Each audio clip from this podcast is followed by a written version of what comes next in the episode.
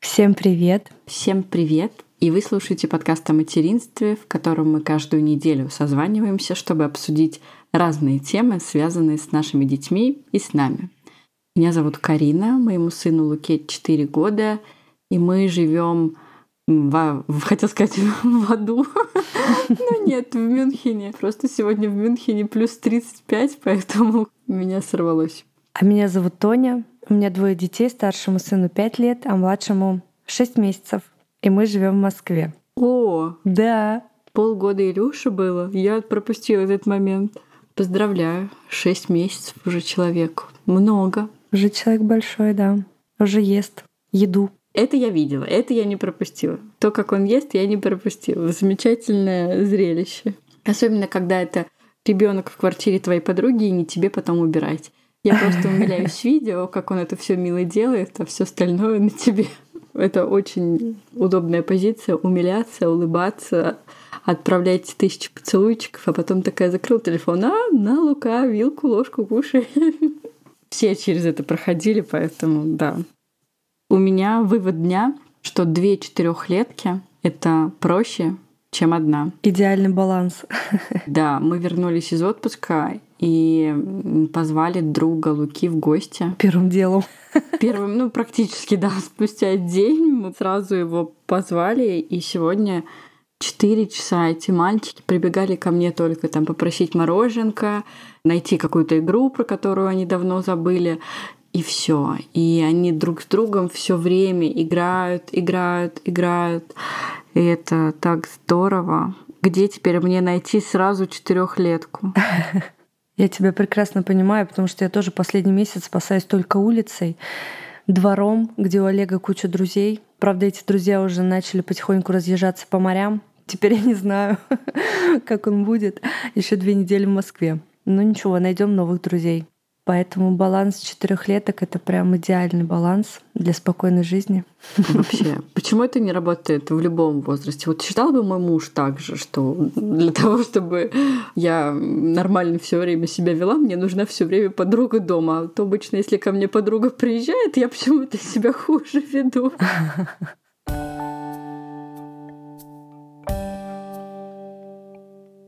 Ну что, у нас завершилась первая неделя секты. Давай поговорим про наши успехи. Есть у тебя какие-нибудь успехи, открытия?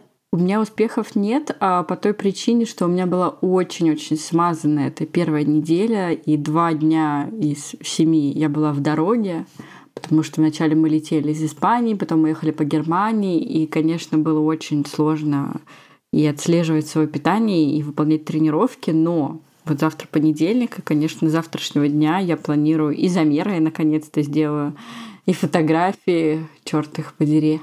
Пока успехов как бы нет, но мне очень нравится подход, и я лишний раз в этом убеждаюсь. Я смотрю, как общаются кураторы со мной в личном кабинете как это бережно происходит. Я слежу за переписками в чатике, где все участницы этой программы Классно, да, что там наши слушательницы есть, и мы вместе да. стали на этот путь истинный. Ну, и мне нравится, да, общение, и что разные новые рецептики узнаю. И тренировки. Вот я сделала три тренировки, и мне они все прям очень понравились. Это для меня очень удивительно. Я вообще не спортивный человек и не люблю тренировки. Но тут они, э, с одной стороны, легкие, но ты все равно прям чувствуешь, что у тебя работает сейчас. У меня вот так. Расскажи про свои ощущения. Слушай, мне тоже очень нравится э, вот этот наш чат, где я для себя отмечаю какие-то прикольные рецепты, девчонки делятся, что они ели на завтрак, обед, ужин. И я прям вдохновляюсь, готовлю по их рецептам, и все так вкусно. Очень заходит их подход, как ты сказала, очень бережный, да, и тренировки такие сбалансированные. Самая большая тренировка где-то 23 минуты, пока у тебя есть время, когда ребенок спит, прям укладываюсь. В основном это 15 минут. Ну, то есть вообще время найти для этого можно в течение дня. Вот это мне очень нравится. И даже если ты что-то не успеваешь, куратор тебя не будет осуждать, наоборот, поддержит, спросит, как прошел твой день, поинтересуется, да, почему ты пропустила, почему у тебя не получилось в этот раз. В общем, классно, здорово. Знаешь, что для себя открыла? В общем, я всю неделю Не всю неделю секта началась с 13 июня, а я начала с 14, потому что 13 у меня был юбилей. И вот я присоединилась во вторник. И вот со вторника по пятницу я прям супер чисто питалась. Прям вообще, вот как вот написано в их э, памятке по питанию. Вот прям я так и питалась. И в пятницу я увидела, что у меня привес один килограмм. И меня это немножко демотивировало. Ну, то есть я не перестала правильно питаться, а как бы немножко так, м-м, блин, я думала, я уже худая. А оказалось, когда я написала куратору, все очень просто, что я резко как бы убрала такой достаточно плотный рацион, который у меня был до этого, и стала питаться прям очень супер правильно, и перестаралась. И поэтому мой организм сейчас запасает. Ну и ты, и у тебя были перерывы большие. Я даже тоже посмотрела по твоему дневнику, у тебя все же были перерывы. То есть ты, видимо, где-то голодна была, а когда ты чувствуешь голод, как говорят, потом это запасается. Ну вот. И ты знаешь, я проэкспериментировала и попробовала питаться вот прям завтрак, обед, ужин, перекусы. То есть не супер полезно все было. То есть там что-то можно себе позволять, там и сладенькое где-то, но не в каждый перекус, а вот можно. И ты знаешь, прям вес пошел вниз после этого. Вот все-таки правильно Даша говорила о том, что куратор тебе помогает идти по этим коридорчикам, чтобы ты дошла с пункта А в пункт Б, не завернув в какой-нибудь неправильный проем. Это еще моя не первая секта, и я знаю, что вот раньше в секте не одобряли взвешиваться несколько раз в неделю. Mm-hmm. Нужно было взвешиваться на первой неделе, а второй раз, по-моему, на третьей, чтобы как раз вот видеть результат, потому что а тот результат, который ты видишь в течение недели, это не вес, ну да, это вода. И чтобы как раз не было там демотивации какой-то или экстра мотивации, они не рекомендуют постоянно взвешиваться что, конечно, нелегко. Я хотела сделать пояснительную э, записку для наших слушательниц. Мало ли кто не в курсе, да? Мы с Тоней начали проходить курс восстановления после родов секты «Мама». Сейчас подумать, что мы в какой-нибудь секте Кабале. Да, да, да. И у нас был эпизод с экспертом из э, секты, и вот сейчас мы проходим курсы, некоторые наши слушательницы с нами проходят, и я думаю, что другие тоже присоединятся. В общем, пока нам нравится, и мы решили, что мы будем делиться. Таким образом у нас будет восстановление-похудение, хотя я знаю, что похудение — это такое немодное слово. Оно не экологичное, все такое. Ну, короче, будем в режиме онлайн с вами делиться нашими успехами. Посмотрим. Таким образом, мы с Тоней у нас нет шансов сойти с этой дистанции, потому что у нас всегда есть наши слушательницы, которые будут ждать от нас отчет какой-то, да, ну, такой контролирующий орган. Угу. Из прошлого нашего выпуска мы узнали, что девочкам нравится формат болталки. Кстати, да, столько положительных отзывов мы получили, я даже удивлена. Поэтому, недолго думая, мы решили записать еще одну болталку. Но сегодня она будет уже на полезные темы, а не просто как наши дела. Ну, к тому, что мы особо не готовились опять. Да. Или ты там готовилась, а я тут это нет. Я не готовилась. Я просто думала о темах, которые я могла бы с тобой обсудить в рамках материнства. Записали мы с тобой прошлый эпизод, а потом я его переслушивала, где я говорю, что Лука практически не играет сам. На самом деле я, наверное, утрировала. Он, конечно, играет сам, но в рамках того, что мы были в отпуске, были 24 на 7 вместе, мне казалось, что он слишком мало играет сам, и мне хотелось бы, чтобы он играл больше. Но ты знаешь, меня эта тема достаточно давно заботит, потому что все дети играют сами. У меня Лука начал, наверное, год назад играть сам, и то все равно ему не нравится играть самому. То есть у него это скорее как от безысходности он идет играть один, то есть он не получает от этого такого удовольствия, как если он играет со мной или с Максимом, или вот там с своим другом Леви. И я пошла на семинар к великому нейропсихологу всея Руси. Я думаю, все понимают, о ком я говорю. У нее был вебинар про самостоятельные игры. На самом деле, я не знаю, придет она к нам подкаст или нет, скорее уже нет, поэтому я могу сказать честно. Вебинар длился 42 минуты. Я, конечно, уже не молодая мама, я прочитала очень много всего, в принципе, да, касаемо детей, но 42 минуты стоил он две с половиной тысячи рублей. Честно говоря, я не могу сказать, что ту информацию, которую я получила, что она стоит тех денег. Либо я слишком умная, либо кто-то начал халявить. Это какой-то новый семинар? Да, а может быть, я просто сравниваю с тем, что я ходила на ее живые семинары, там, четырехчасовые, да, на четырехчасовых семинарах, которые сейчас стоят просто заоблачных денег. Тогда прям было очень много полезной информации, а тут я прям не скажу. Так как проблема у меня была, что мой ребенок мало играет самостоятельно, и я всегда пыталась понять причину этого, да, почему мой ребенок мало играет один, почему его не завлекает игра, как вот Олег. Я смотрела на Олега, что он уходит в комнату, и там просто ребенка нет. У меня такого не бывает в принципе, потому что ребенок будет прибегать из комнаты постоянно мамкать и приглашать в игру, а вось прокатит. Что я услышала из семинара, да, о том, что Напомню, что этот нейропсихолог учит всех мам, и меня в том числе, заниматься с детьми за столом с 8 месяцев, да. И в тот момент, когда Лука был маленький, в бесплатном доступе в основном были вот такие видео про развивающие занятия. У этого нейропсихолога они были. И, естественно, я их э, все смотрела, впитывала как губка, притворяла в жизнь. И я не помню, либо я не смотрела видео про самостоятельную игру, либо его не было. Но я не буду точно врать. Но суть такова, как я сейчас могу проанализировать свою ошибку как матери, да, а, в том, что мы очень много занимались развивающими занятиями, и я очень втягивала ребенка в бытовые какие-то, да, там, опять же, развивающие занятия, там, губочкой протирать стол, вот это все. Этому тоже она меня учила, не то чтобы я сама до этого дошла, да. Но у нас не было вот с Лукой, когда он был маленький, прям вот много игр. Я помню, что мы играли с машинками, там, с паровозиками, но я не давала ему вот этих сценариев игры. У меня очень мало у самой фантазии именно для игры с ребенком. То есть, если мне дать в руки машинку, да, моя машинка поедет, если это будет грузовичок, грузовичок что-то выгрузит, и на этом все. Я не знаю, что... Ну, гараж, да? Машинка заезжает в гараж. Я не знаю, что нужно еще делать. Не умею я это. А в этом семинаре она рассказывала про то, что вот с года до трех родитель должен давать ребенку именно игровые сценарии постоянно, что ребенок сам без тебя не научится играть. Но если ты ему до трех лет не дашь никакие сценарии, то после трех он все равно начнет играть сам, потому что у него начнутся появляться сценарии из жизни, из книг, из мультиков. Вот это моя ситуация. То есть у меня после трех он все же как-то начал играть самостоятельно, но благодаря, видимо, не знаю, кому-то другому, но не мне.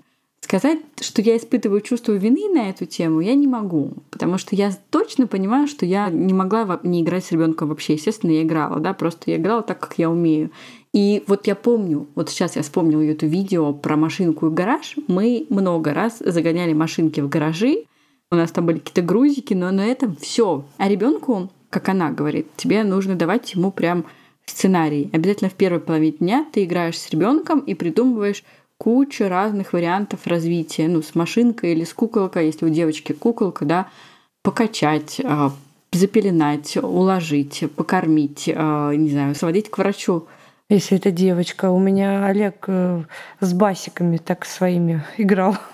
Положить, укачать. Потому что он с коляской ходил. Да, но не суть, да. Так, по крайней мере, нейропсихолог говорила. Она все время говорила мальчики-машинки, девочки-куколки. Это не я просто пересказываю. Вот. Но мы-то и... знаем, что все не так однозначно. Она говорила, что нужно прям рассказывать подробно, что можно делать с игрушкой, ну, катать понятно, машинку, строить да? дорогу. Да, сценарий.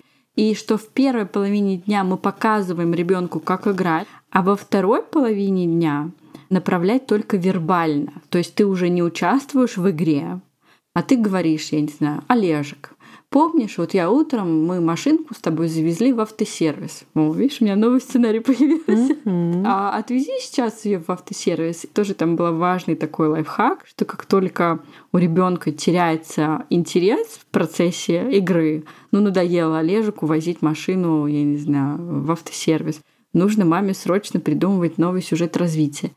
Вот так. Не могу сказать, что у меня проблемы с фантазией, может быть, у меня проблемы с фантазией, с машинками, а, но вот у меня до сих пор Лука, он не играет вот с машинками, например, да, вот так.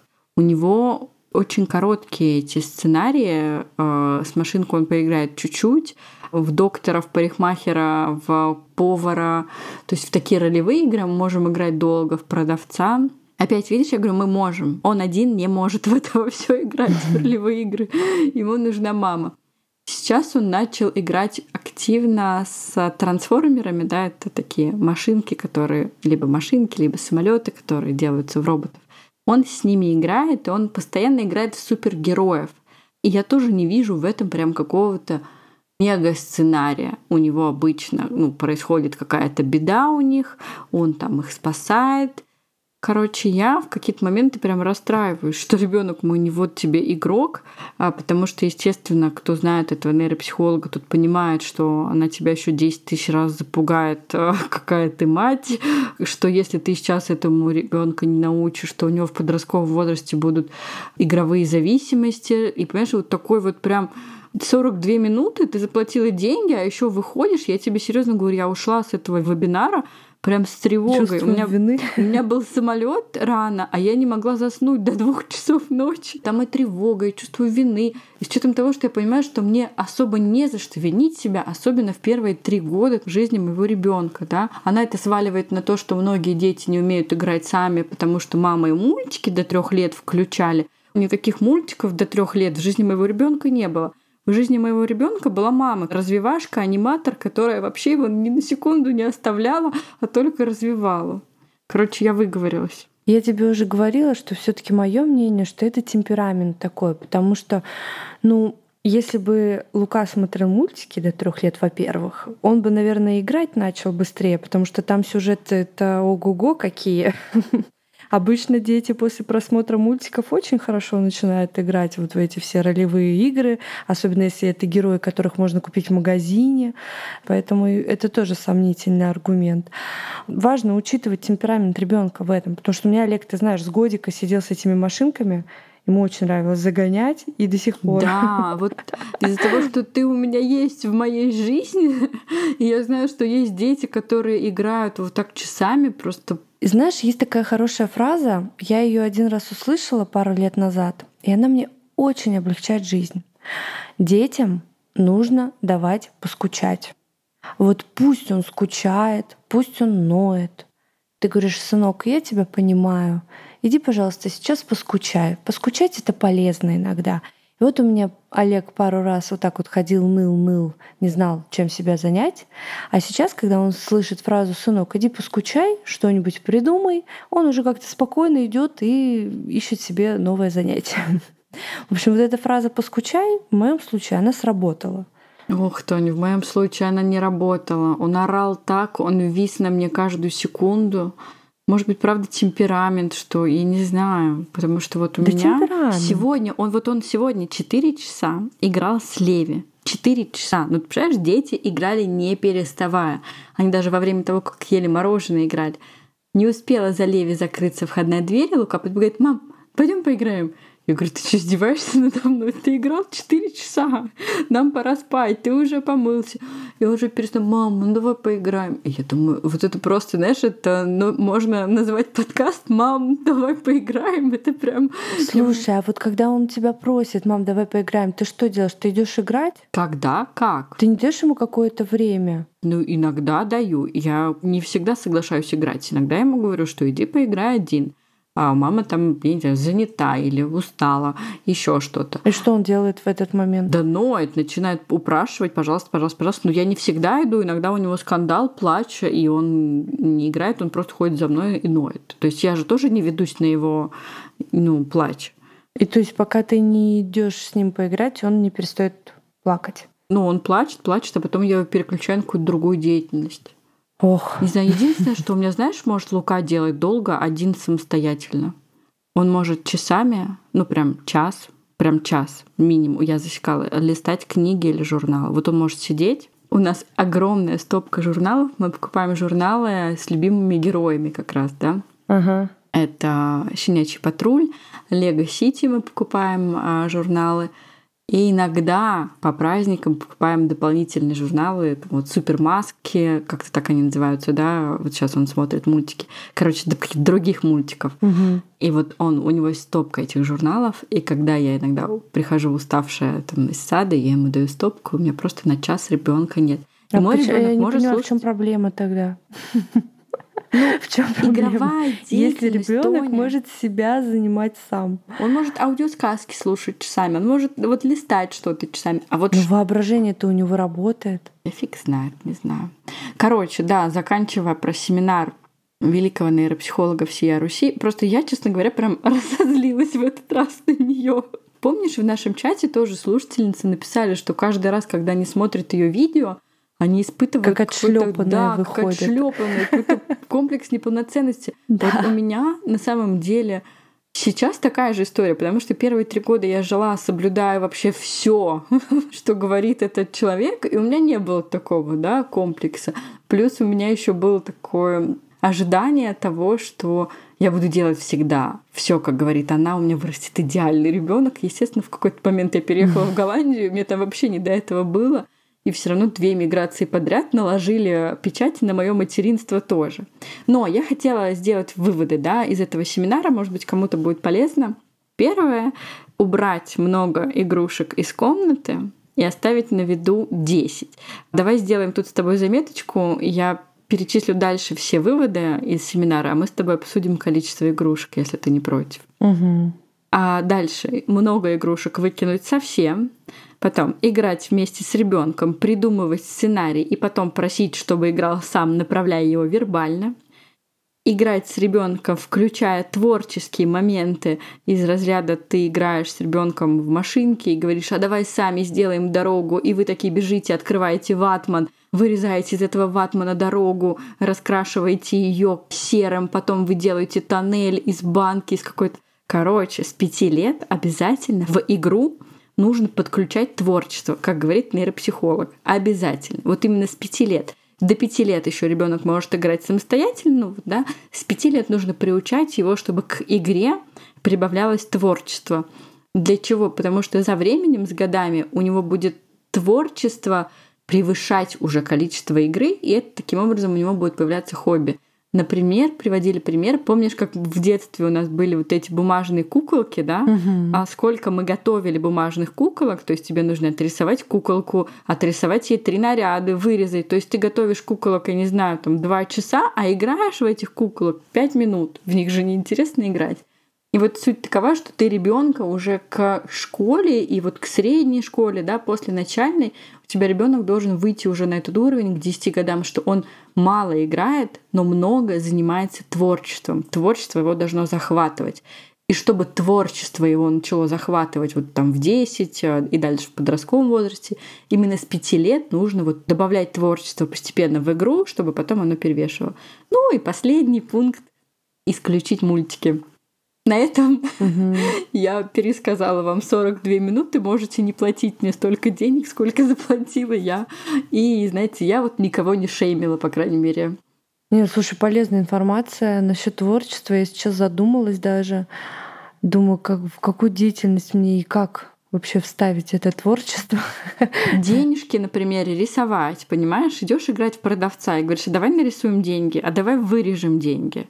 Или медали, да, например, у тебя Олег любит медали, да, а давай сами сделаем, нарисуем, mm-hmm. проденем ленту. То есть ты начинаешь вот так. Или лепить, например, что-то. А давай мы перед тем, как поиграть в магазин, слепим виноград сами, да, слепим банан. Вот таким образом. Прикольно. Постепенно. Но вначале творчество должно быть минимальной пропорции, чтобы ребенок не уставал к игре понимаешь, угу. вот в 5 лет, да, то есть ты чуть-чуть, половина у тебя продуктов куплена детских, да, а виноградинки сделали сами или деньги сами нарезали, то есть по чуть-чуть, по чуть-чуть, по чуть-чуть, чтобы потом это уже перерастало в то, что вот дети будут сами мастерить все. Еще из того, что важного я там услышала, это очень интересно, я вообще не знаю, могу ли я по закону пересказывать то, что я купила, но я же не называю никаких имен, да, никто не докажет, кто такой великий нейропсихолог всей Руси. Так вот, а, что важное я услышала, это то, что когда ребенок занимается творчеством, ага. никогда нельзя заставлять его убирать за собой. Это частые ошибки мам, Потому что, знаешь, когда ребенок достает краски и хочет угу. порисовать, вот он в творчестве, он в потоке, в моменте он рисует, потом ему мама говорит, убирай за собой, а он не хочет, все. И вот она говорит, что когда ребенок занимается творчеством, не заставляйте его убирать, иначе некоторых детей они даже не будут хотеть, у них не будет творческого позыва, потому что они будут знать, что потом нужно убирать вот эти краски, сливать грязную воду, мыть кисточки, еще что-то. Тебе нужно в нем поддерживать вот этот запал, а вот такие грязные моменты уже убирать самой. То же самое с вырезками, когда ребенок вырезает. Ну, ты можешь предложить ему, хочешь убрать? Или давай помоги мне. Помогает, окей. Не помогает, не заставлять, не продавливать как, например, это делают там до трех лет с игрушками. До трех лет же нужно прям учить ребенка убирать за собой игрушки. Вот никогда не учила. Вот я серьезно тебе говорю, никогда не учила. Но у меня Олег, чтобы у него что-то на полу осталось разбросано, я не знаю, в кого он такой. Еще, знаешь, может быть, пример Ну, это, кстати, может быть, в детском саду тоже подобное может быть. Вот у меня Лука до двух лет все за собой убирал, с двух до трех расслабился, пришел в этот детский сад, и сейчас он убирает за собой все. И иногда я даже его стопорю и говорю, да, отдохни, отдохни. Потому что я вижу, что что-то там, какой-то перегиб происходит. Я вижу, что он устает убирать. Вот мы а, вчера, по-моему, играли в Лего. У нас три коробки больших таких икеевских лего. Мы вот это все строили, потом он начал убирать, и сил не хватает. Ну, три коробки, да, это много. И он начинает, я вижу, что он начинает нервничать. Мам, ну помоги мне убрать. Я говорю, ну не убираем, мы потом придем доиграем, или я уберу попозже. Мама, помоги мне, нужно убрать сейчас. Я такая, господи. Ты думаешь, вот это из сада, да? Ну, у меня сто процентов из сада, потому что мне кое-кто проговорился о том, что к деткам, которые не убирают игрушки, по ночам приходит чистюля, которая очень любит чистые детские комнаты. Понятно. Да, поэтому у меня точно из детского сада. Ну, я не вижу в этом ничего такого, то есть пускай в саду он убирает, ему все равно придется с собой убирать в саду, в школе, там, в обществе, да. Но я хочу, чтобы он дома был более расслабленный. Просто сегодня буквально мы рисовали на камнях, расписывали камни, и он говорит, мам, типа, я сейчас уберу с собой. Я говорю, ну если ты устал, давай не будем убирать. Я говорю, мы можем там через час подойти и опять порисовать на камушке. Он такой, о, хорошо. То есть я вот вижу уже эти какие-то моменты и даю ему расслабиться. А на этом вебинаре говорила она про то, что, например, даже если ребенок лего собирает или строит дорогу, какую-то трассу, да, или там опять рисует. Короче, если он прям вот в игре, в моменте, и потом он отвлекается куда-то, не знаю, обед, и ты должна спросить у ребенка, ты будешь еще в это играть? Потому что у некоторых есть правило: поиграл, убери за собой. А не всегда нужно убирать за собой. Иногда ребенок строит какую-то там вселенную, к которой он может возвращаться. И сама эта нейропсихолог э, говорит, что когда у нее были маленькие дети, у нее лего лежало на ковре постоянно, и она не заставляла их убирать, потому что ребенок мог проснуться перед садом или перед школой, что-то там достроить, какая-то новая идея пришла, вот чтобы там конструировать. Это проще, когда вот этот творческий материал у него, так скажем, наглядно. Я не знаю, насколько точно я пересказываю семинар, но я стараюсь какие-то основные моменты так точно дать, а, рассказать. Все же были какие-то там полезные вещи, просто я привыкла получать от нее информацию такую, прям, знаешь, все когда полезно, прям вообще когда полезно от начала и до конца. Вот как раз а, офлайн семинары у нее именно такие, потому что там действительно все, вот ты слушаешь, все под запись, все очень интересно, а это я записала там три предложения. Хотя за 42 минуты я могла бы лекцию сделать, да.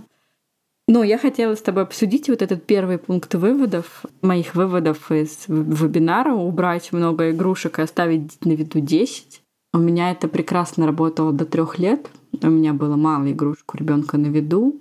Сейчас это не работает, и я хотела предупредить тебя, что если я когда-нибудь перестану отвечать на сообщения, я просто утонула в игрушках.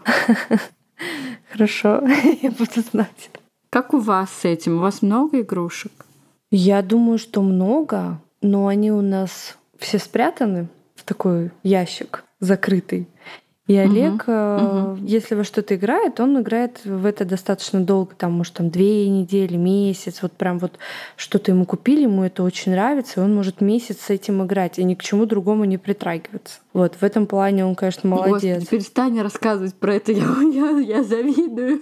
Ну, мы тут вообще думаем, что это, знаешь, что-то такое. Он очень, он очень бережет, он очень боится потерять, он с какими-то игрушками может спать каждый день. Ну, то есть он такой вот, знаешь, кулема в этом плане. У него рюкзачок, в рюкзачке игрушечка. Не дай бог он из виду упустит этот рюкзачок. Не знаю, конечно, что это вообще такое, но вот он очень любит свои вещи и вот. Поэтому правило одну игрушку покупаем, две выкидываем, у нас не работает. Как бы я ни старалась его привить в нашей семье, mm-hmm. не хочет он ни с чем расставаться, ему все надо. Вот это тоже такой момент тревожный. Не хочет, короче, он выкидывать, и мне приходится как-то тайком что-то такое выкидывать. Не дай бог, он это увидит, все полезет помойку доставать.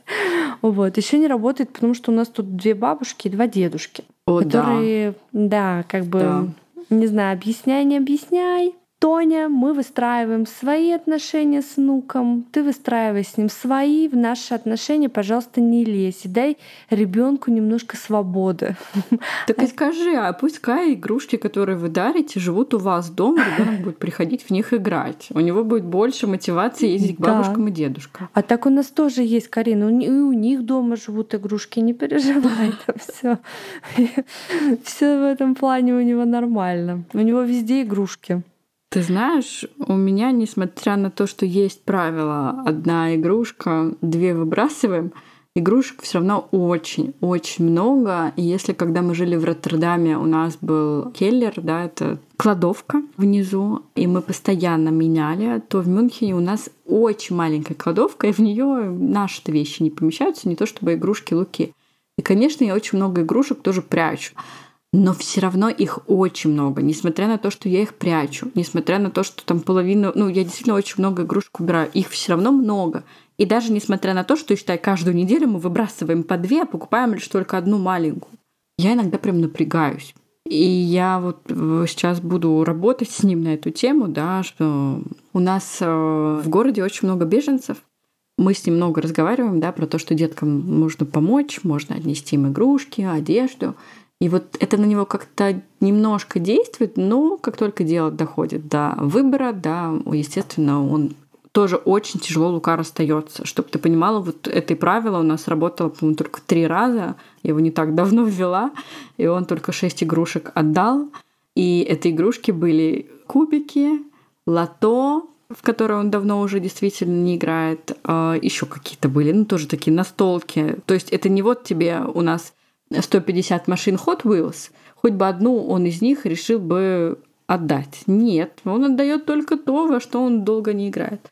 И я хочу этим заняться. Я прям хочу не покупать новые игрушки. Это невозможно, потому что интерес у моего ребенка, ну, я думаю, ты понимаешь, да, а, меняются. И сейчас это трансформеры. Два месяца назад это был весь щенячий патруль. Мы все купили. У нас щенячьего патруля есть все просто. Я теперь не знаю, что с этим делать, потому что ребенок в это уже не играет. То есть я могу это продать, а что если он про это вспомнит? Потом у него были Super Wings, вот этот мультик тоже у нас есть. И все эти джеты, и DC, и сам этот огромный а, самолет. Короче, не знаю, что делать с игрушками, и вообще не получается у меня жить по заветам нейропсихолога в этом плане. У нас нет рядом бабушек и дедушек, и в этом плюс, что хотя бы они не покупают эти игрушки, да. Потому что когда мы были в Москве, мы потом отправляли дополнительно с перевозчиком 10 килограмм игрушек, которые подарили бабушке и дедушке, пока ребенок там месяц был. Но все равно много, и хочется же порадовать его, понимаешь? Вот хочется там трансформер я же вижу, что он с ними играет, они там трансформируются. Ему прям вот нужен новый трансформер, потому что вот этот трансформируется вот в этого, а этот нужен как истребитель. Ой.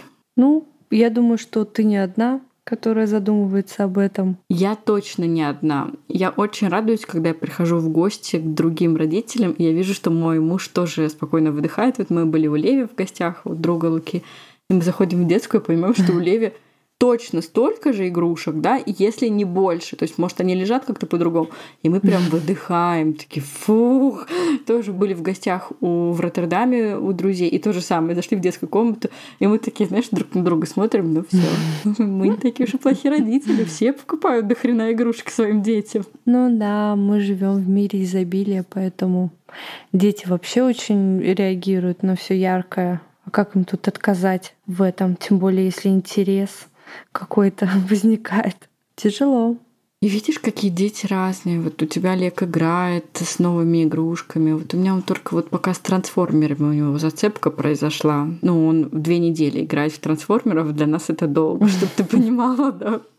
Потому что до этого все было иначе. Но он, у него, например, нет любимой игрушки до сих пор. Ребенку 4 года, у него нет любимой игрушки. Вот с которой он спит или которую он везде с собой берет, ну, у нас тоже такого нет. У нас всегда меняются они. Да? А одной вот нет? У меня потому что в детстве были. Вот прям любимые игрушки. Я думала, что я всю жизнь с ними проведу. Но мне кажется, может, это как раз из-за того, что у нас не так уж и много игрушек было. Да, скорее всего. А у тебя много было в детстве игрушек? Да нет, точно не столько, сколько у моего ребенка, знаешь. Да, мне кажется, у меня за первый год у ребенка было больше игрушек, чем у меня за все детство. То есть я прям, я даже помню такие крупные, знаешь, хайлайты своих игрушек. У меня были 12 далматинцев. Помнишь, был мультик популярен? У меня были резиновые эти далматинцы, 12 штук, я их обожала. Они стояли на телевизоре, я сдувала с них пыль. Были какие-то пару кукол Барби, но не было дома. Для Барби я мечтала об этом, но папа купил моим Барби только кабриолет розовый. И у меня были бездомные Барби, которые жили в автомобиле. В кабриолете причем, да, без крыши была у меня кошечка, у меня был котеночек беленький, с сердечком с таким. Кукла с коляской. Вот это то, что я прям помню. Ну, конечно, наверное, были всякие мечи, вот это все, но вот это прям такой набор, который я хорошо помню. А у тебя были какие-нибудь любимые? Ты перечисляешь, я вообще не помню. Помню, что у меня была кукла Ксюша, которую мне подарили на Новый год. И все остальное я помню, что вот домики какие-то мне делали из коробок для кукол, дом. И вот эти куклы, наряды для них, которые мы перечислили. Да, я тоже. А как шили, и как шили сами, да, куклы. Э, наряды для кукол я до сих пор помню. Что из носка можно сделать очень классное платье. Потом вот эти секретики, помнишь? эпоху секретиков, когда ты закапываешь землю стеклышко. Да, да, да. Сейчас все девочки из 90-х поймут, о чем мы. Ну да, но не было такого вот. Не знаю, о чем будут вспоминать наши сыновья. О башне щенячий патруль, парковке. Ну что, давай заканчивать. У тебя уже совсем поздно. Да. Ну, я не знаю, насколько это было полезно, но я думаю, что что-нибудь было. Это бесплатно, я напоминаю, это бесплатно. Вы не платили за это денег, но мы всегда рады чаевым, которые вы оставляете нам что ты там, Тоня, наговорила? Что мы можем покупать на наши чаевые? Ты же контролируешь бюджет да. в нашей с тобой подкастерской семье. Мороженое детям, вот Илюша пюре можно купить. Если после каждого выпуска вы оставите нам чаевые, мы будем очень рады. А как будут рады наши дети? А что все детям, а что все детям, я не понимаю, а что все детям о себе. Ну, ты современная мама или кто? Сейчас вообще-то учат про себя думать. Ну, может быть, нам с Тони на коктейль, когда мы встретимся уже когда-нибудь, я не знаю, и мы сможем выпить коктейль. Все. Пока только капучино, знаешь ли. Ну, когда мы с тобой встретимся, я уверена, тебе уже и коктейль можно будет пить. О, да. Кто о чем? О лысой о расческе. И Карина в каждом эпизоде говорит про коктейли. Спасибо вам большое, что слушаете нас. А, не переключайтесь. Следующий эпизод будет с экспертом. Мы его послезавтра записываем. Не забывайте ставить нам оценки, писать комментарии, ставить лайки. Все, что можно сделать в приложении, в котором вы слушаете наш подкаст, делайте. Просто они такие разные, где-то лайк надо ставить, где-то оценку, где-то комментарий нужно писать. Очень сложно. Где слушаете, там какой-нибудь интерактив и создавайте. Хорошего дня вам. Спасибо всем за обратную связь.